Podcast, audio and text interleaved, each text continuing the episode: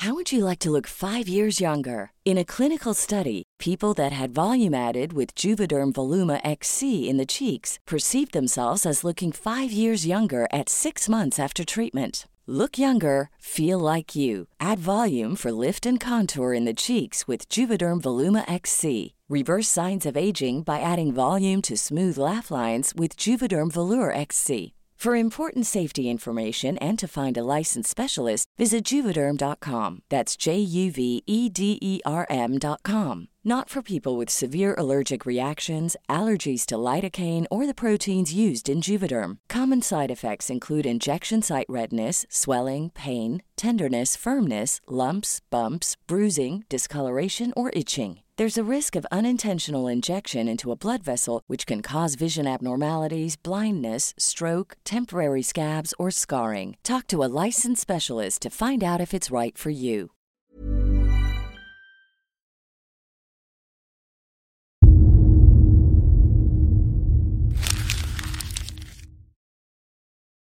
Seguirle el ritmo al país no es cosa fácil, pero en este espacio intentaremos, semana a semana y en 25 minutos, comprender juntos lo que sucede en el territorio que habitamos. Esto es Semanario Gato Pardo y yo soy Fernanda Caso.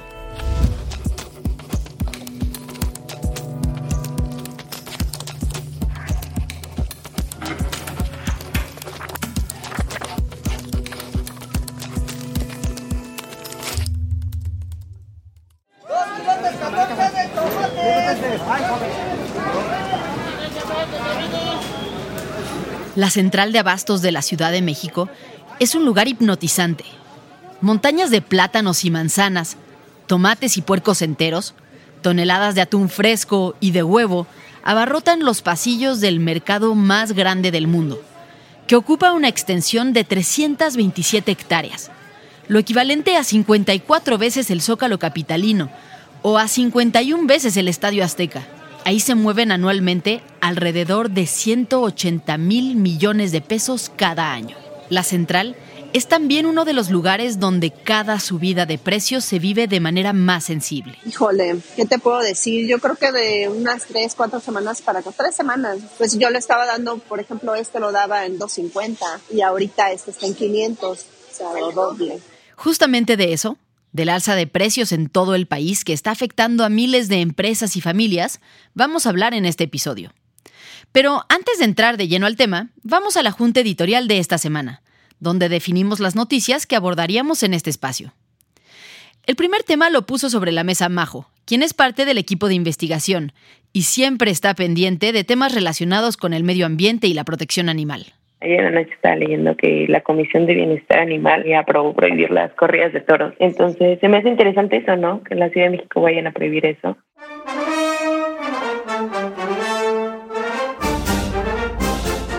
La Ciudad de México dio un paso adelante en la protección de los animales, pues el pasado lunes 6 de diciembre, la Comisión de Bienestar Animal aprobó el dictamen en el que se prohíbe todo espectáculo público en donde se torture, mate maltrate a toros, novillos y becerros. La iniciativa ha sido lanzada por seis representantes de cada partido vigente, a excepción del Partido del Trabajo. Ahora lo que falta es que el dictamen pase al Pleno para ser discutido. Sin embargo, este proceso se encuentra detenido, ya que el diputado del Partido Verde, Jesús Esma, ha dicho que no es momento para impulsar esta iniciativa, por la crisis económica que todavía afecta a la ciudad. Si esta propuesta lograra convertirse en ley, la sanción alcanzaría los 4.900.000 pesos para quien organice, difunda o realice corridas o espectáculos donde se involucre a estos animales. Y de las posibles regulaciones a la fiesta brava, nos fuimos a las tensiones que siguen haciéndose evidentes entre funcionarios de alto nivel relacionados con la Procuración de Justicia. La semana pasada, la UIF y la Fiscalía General dos organismos de sumo peso en el país, desataron una controversia política. El Reforma y el Universal dieron a conocer que tanto el ex titular de la UIF, Santiago Nieto, como el procurador Hertz Manero están siendo investigados. pero pues todo es como un pleito de filtraciones. O sea, ayer las dos primeras planas, así la primera plana del Reforma diciendo que Hertz está investigando a Santiago Nieto y la primera portada del Universal diciendo que la UIF estaba investigando a Hertz. Y hoy otra vez. Pues está bueno eso. Bueno, ¿y de qué se les acusa? En el caso de Nieto, la Fiscalía decidió abrir la investigación después de recibir una denuncia anónima donde se le acusó de enriquecimiento ilícito, pues supuestamente, entre 2019 y 2020, adquirió una casa con un valor de 24 millones de pesos en la Ciudad de México, además de un departamento en Santa Fe por 8.2 millones, una casa en Querétaro con valor de 1.6 millones y un Audi último modelo valuado en medio millón de pesos. El extitular de la UIF se ha defendido diciendo que la casa de 24 millones fue un bien adquirido junto con su esposa con un crédito hipotecario a un plazo de 20 años y que estas propiedades fueron incluidas en su declaración anual ante el SAT. Son ataques a Santiago Nieto. Es el mismo caso del fiscal Hertz que se lo traen también. En el caso de Hertz Manero, el fiscal, de acuerdo con un informe revelado por el Universal, está siendo investigado debido a que se detectó que entre 2013 y 2014 el fiscal presuntamente gastó cerca de 109 millones de pesos en coches de lujo, además de realizar transferencias bancarias de más de 6 millones de pesos a Estados Unidos y a España. Pero eso no es todo.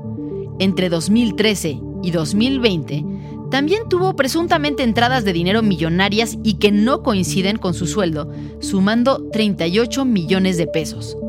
Además de que la UIF identificó una cuenta de cheques de 34 millones entre 2015 y 2021. Hertz ha mantenido la información de su declaración patrimonial en privado, lo que hace más sospechoso este caso. El tercer tema que abordamos en la reunión fue un sorprendente anuncio que hizo la Secretaría de Hacienda el 6 de diciembre. También yo creo que lo de Pemex es otro escándalo. O sea, hoy lo estaba escuchando igual. 3.500 millones de dólares para financiar la deuda de Pemex. Tal como lo mencionó Ale, la editora en nuestra junta, el gobierno federal va a dar un total de 3.500 millones de dólares a Pemex, con la finalidad de que ésta realice una recompra de bonos para poder disminuir su deuda externa pues a la fecha la empresa debe un total de 113 mil millones de dólares, cantidad que la coloca como la petrolera más endeudada del mundo. Esto es Pemex. Esto es México. Pemex, por el rescate de la soberanía. Adicionalmente a la nueva asignación de recursos, se estableció un plan para fortalecer financieramente a la petrolera, conseguir inversión para exploración y extracción y hacer cambios en su estructura corporativa y directiva. Y ahora sí, Vamos al tema principal de esta semana. Estoy cansado de comer latas de atún. No queda nada diferente en la alacena. Están a punto de cortarme ya la luz. Y esta semana tengo que pagar la renta. El 9 de diciembre, el INEGI dio a conocer que la inflación en México se encuentra en su peor momento en 20 años. Los energéticos aumentaron más de 11% y los productos del campo y el mar, como las frutas, verduras, carne y pescado, en términos generales, aumentaron el 14%. Todo está subiendo de precio al mismo tiempo. A este fenómeno se le llama inflación y puede percibirse desde los mercados más exclusivos, como los viajes en avión, hasta las cosas más básicas y de consumo diario. Elegimos lo mejor para que te lleves lo mejor. Llévate la cebolla blanca a 19.50 el kilo. Sí, a 19.50. Hace un año, por ejemplo, un kilo de exactamente las mismas cebollas costaba un peso menos. Sí, a 18.50. Y tú vas al súper o a... Y uno de los lugares donde la inflación se vive con más intensidad es la central de abastos de la Ciudad de México, de la que hablábamos al inicio del programa. Ahí, en el pasillo O, en el local número 69, Rosy tiene un pequeño puesto de limones. Es pequeño en comparación con otros, pero vende alrededor de 100 cajas de 20 kilos de limones diarios. Pues ahora sí que con la de la pandemia, yo vivía en Aguascalientes, trabajé en una empresa, entonces uno de mis hermanos me dijo, ¿no te quieres venir para acá? Ahorita aquí hay trabajo, yo perdí mi trabajo, entonces por eso me vine para acá. Que bueno, nunca he estado vendiendo limones ni nada, pero me voy a enseñar. Toda la familia de Rosy se dedica a los limones. Son originarios de Michoacán. Su papá tiene terrenos donde los siembran y luego los comercializan, tanto los suyos como los de algunos vecinos de la zona. La familia renta cinco locales en la central de abastos y Rosy atiende uno de ellos. Cuando le pregunto por los precios, como buena vendedora, Rosy no pierde la oportunidad para aventarse el comercial para su local. Uy, Rosy, platícame cómo están los precios. Pues mira, este, los precios sí están un poquito elevados, pero pues ahora sí que nosotros estamos dando buenos precios a comparación de los que ahorita están en el mercado, ¿no? Aún así, reconoce que hoy todo cuesta más que hace unos meses y me señala una de las cajas que están justo al frente del local. No, este lo daba en 250 y ahorita este está en 500 o sea, lo doble. ¿Por qué crees? Yo siento que la economía ha estado muy mala en México y aparte, ¿no? Los precios pues están muy elevados. Pero te digo, ya no es culpa de nosotros, ya es precios desde allá, desde, desde la producción. ¿Por qué unos productos suben más que otros? ¿Y por qué están subiendo? ¿Es algo que sucede solo en México o se trata más bien de un fenómeno mundial? ¿Sabemos cuándo se va a detener este crecimiento? Pues con estas preguntas en mente, Majo, Fabiola y yo, que somos el equipo de investigación de Semanario Gato Pardo, nos dimos a la tarea de buscar datos e información que nos permitieran entenderlo. Pero primero que nada, hagamos una pausa. ¿Cómo se calcula la inflación y desde cuándo se mide? El aumento en los precios comenzó a estudiarse en México desde la época de Porfirio Díaz. Sin embargo, no fue hasta 1969 cuando por primera vez se publicó el Índice Nacional de Precios al Consumidor, o INPC, de manera mensual. El Índice Nacional de Precios al Consumidor es la herramienta que utiliza el INEGI para calcular la inflación. Hacerlo es una tarea titánica. Lo primero que hacen es seleccionar una lista de 120.000 productos y servicios que incluyen de todo uvas, lentes oscuros, nopal, café soluble, cigarros, conciertos, cerveza, queso amarillo. Con esa lista, el INEGI va a más de 26.000 puntos en todo el país, que incluyen tienditas, almacenes, casas, cafeterías y tiendas departamentales, y evalúa los aumentos en los precios cada semana, mes o quincena.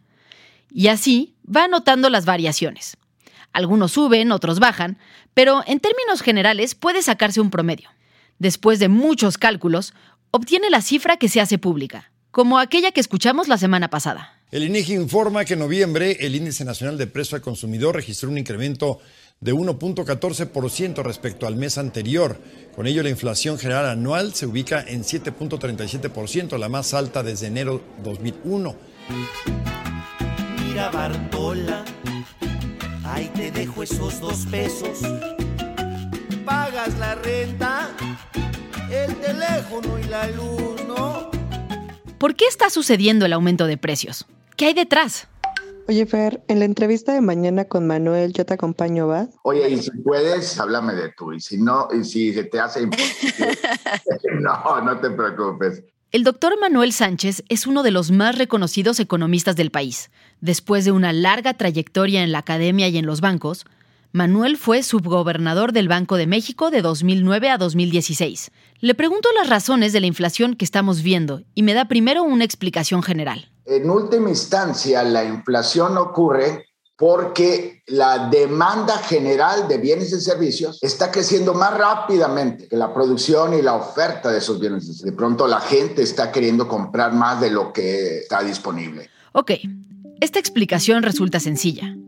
Como hay más gente queriendo comprar que productos disponibles, entonces los precios suben y esto genera inflación. Pero, ¿por qué hay pocos productos y mucha demanda? ¿Por qué? ¿Por qué? ¿Por qué? ¿Por qué? Manuel me explica que hay dos razones fundamentales. La primera tiene que ver con Estados Unidos. Que el gobierno norteamericano envió cheques a los consumidores durante la pandemia para apoyarlos mientras estaban desempleados. Es la ampliación del seguro contra el desempleo y además el gobierno norteamericano ha estado gastando muchísimo dando, dando realmente subsidios, ha aumentado los subsidios al consumidor y la gente ya está gastando mucho. El gobierno de Estados Unidos ha gastado hasta el momento lo que ellos llaman 3.5 trillones de dólares. Esto incluye las transferencias directas a los ciudadanos, los apoyos a las empresas y el gasto en salud. El monto gastado por Estados Unidos son 70 billones de pesos. Esto es 10 veces todo el presupuesto del gobierno mexicano de un año entero.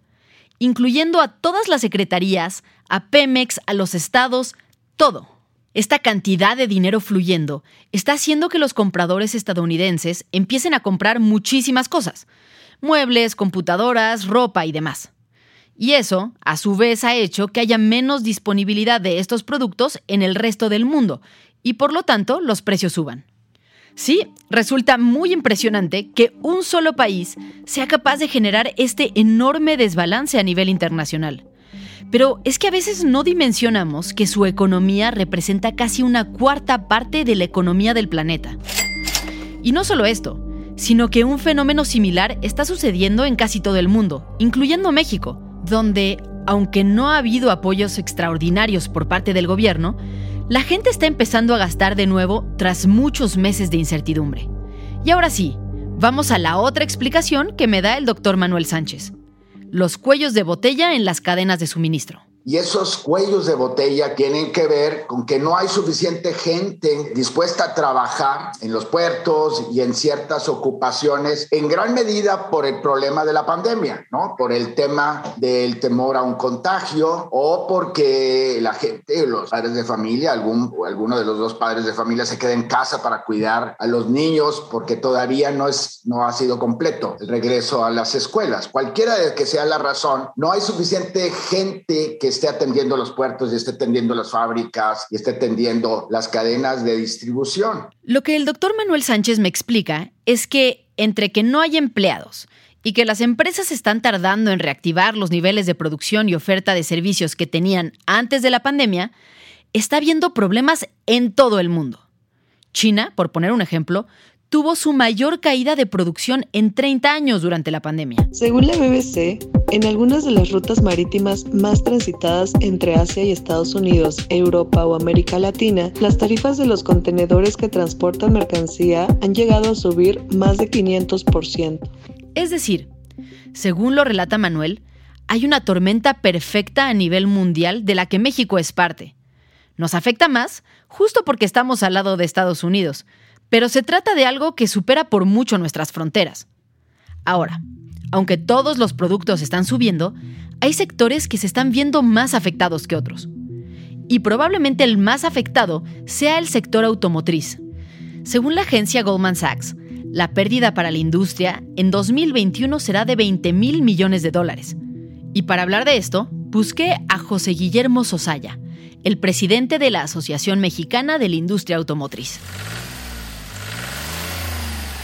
Para el sector automotriz específico y algunos otros sectores del, de los mercados electrónicos, tienes el problema de los microcomponentes. Ha habido una sobredemanda de los mismos y no hay capacidad mundial para atender esta sobredemanda de manera adecuada. Pues sí hay semiconductores o microcomponentes y sí se están proveyendo a la industria, pero no en cantidades suficientes como regularmente se requeriría.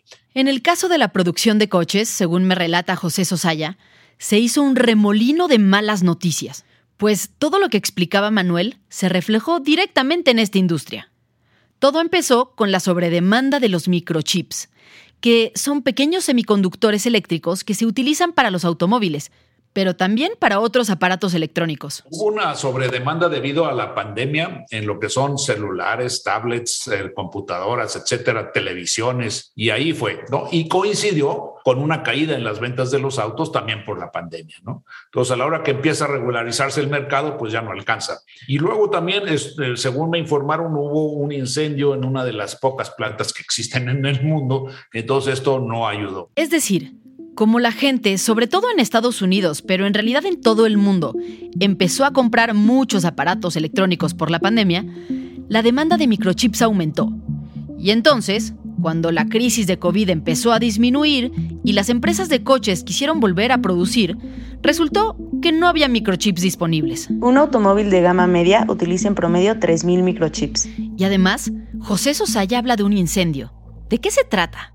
En marzo de este año, una fábrica al noreste de Tokio de la empresa japonesa Renesas Electronics Corp., una de las mayores productoras de semiconductores en el mundo, sufrió un incendio provocado por una falla en una máquina, lo que implicó parar la producción y hacer reparaciones que tomaron más de un mes. Y finalmente, José vuelve a hablar del problema de las cadenas de suministro y los cuellos de botella en los puertos. Allí ha habido una sobresaturación de algunos puertos, por ejemplo el de Long Beach, Los Ángeles, que es uno de los primordiales de todo, de toda América del Norte, ¿no? Y, este, y eso ha provocado retrasos en envíos de muchas piezas, muchas partes que son necesarias para formar parte de algunos automóviles. Pero más importante que esa saturación es el tema también de la falta de contenedores suficientes. Bueno, ya vimos en términos generales lo que pasó en el mundo, pero ¿cómo es que un problema así de global termina reflejándose en los precios de los limones en la central de abastos? Pues según me explican los expertos, todo está relacionado y funciona más o menos así. Si, por ejemplo, en un escenario hipotético no hay suficientes barcos disponibles funcionando, los pocos que hay van a costar más y por tanto se usarán para productos más caros, por lo que probablemente queden menos para transportar las frutas y verduras que se importan a Estados Unidos. Estados Unidos va a querer entonces comprar más limones a México y los limones de la familia de Rossi en Michoacán van a subir de precio cuando lleguen a venderse a la central de abastos. Pero, hasta ahora solo hemos hablado de los fenómenos mundiales. ¿Qué hay de nuestro gobierno? ¿Tiene algo de responsabilidad en esta creciente inflación como señalan algunos de los opositores políticos? Este, por ejemplo, es un audio de Ricardo Anaya, de apenas la semana pasada. O sea, el alza en los precios demuestra que ya llegamos al punto en el que las torpezas del gobierno te afectan directamente a ti y a tu familia. Le pregunto a Manuel sobre esto y él me da una respuesta dividida.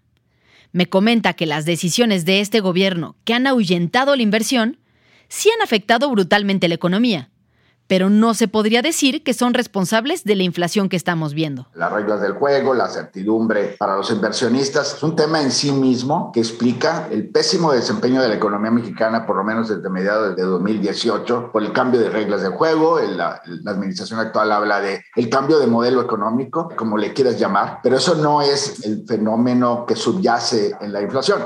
Es decir, según me dice Manuel, no es que las decisiones de este gobierno, como la cancelación de contratos y reformas en sectores estratégicos, hayan sido buenas hasta ahora en términos económicos. Pero esta inflación, de manera concreta, se explica mayormente por los fenómenos mundiales que ya comentamos y no por los temas nacionales. Ahora, volvamos a las consecuencias de la inflación. Si se trata de un aumento general, parecería que afecta a todos los ciudadanos en la misma manera. Pero Manuel me hace ver que no. Los más perjudicados son los asalariados, los pensionados, los retirados y sobre todo los más pobres. La inflación lo que hace es deteriorar la capacidad de compra del dinero. Las personas que no tienen ajustes salariales, los que guardan dinero en efectivo y los que viven al día son quienes más sufren estos procesos. Finalmente, Manuel me hace un comentario que me da algo de tranquilidad son efectos de recuperación después de un gran bache que tanto la producción como el, gasto registraron. Entonces tampoco significa que va a, a seguir en los próximos años de manera indefinida. Es decir, podemos esperar que si las condiciones no cambian mucho en lo demás y si se implementa una política monetaria adecuada, este crecimiento de los precios no seguirá acelerado eternamente, sino que tan pronto como se recupere la producción, la inflación normal va a volver. Y volver, volver, volver.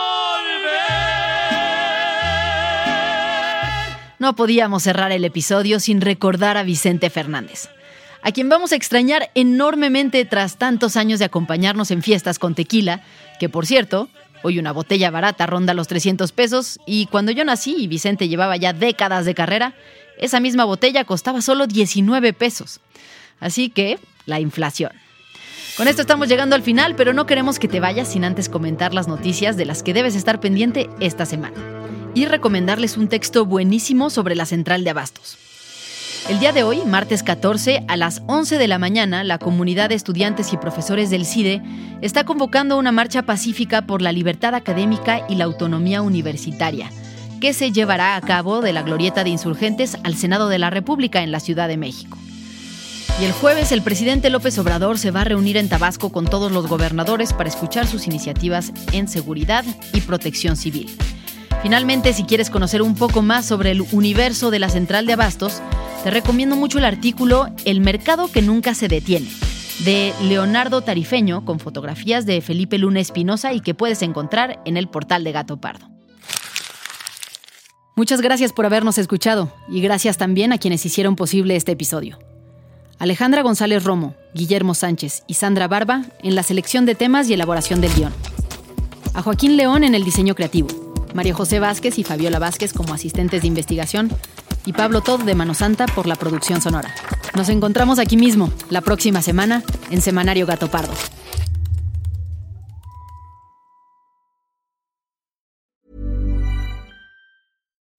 Would you like to look five years younger? In a clinical study, people that had volume added with Juvederm Voluma XC in the cheeks perceived themselves as looking five years younger at six months after treatment. Look younger, feel like you. Add volume for lift and contour in the cheeks with Juvederm Voluma XC. Reverse signs of aging by adding volume to smooth laugh lines with Juvederm Volure XC. For important safety information and to find a licensed specialist, visit juvederm.com. That's J U V E D E R M.com. Not for people with severe allergic reactions, allergies to lidocaine, or the proteins used in Juvederm. Common side effects include injection site redness, swelling, pain, tenderness, firmness, lumps, bumps, bruising, discoloration, or itching. There's a risk of unintentional injection into a blood vessel, which can cause vision abnormalities, blindness, stroke, temporary scabs, or scarring. Talk to a licensed specialist to find out if it's right for you.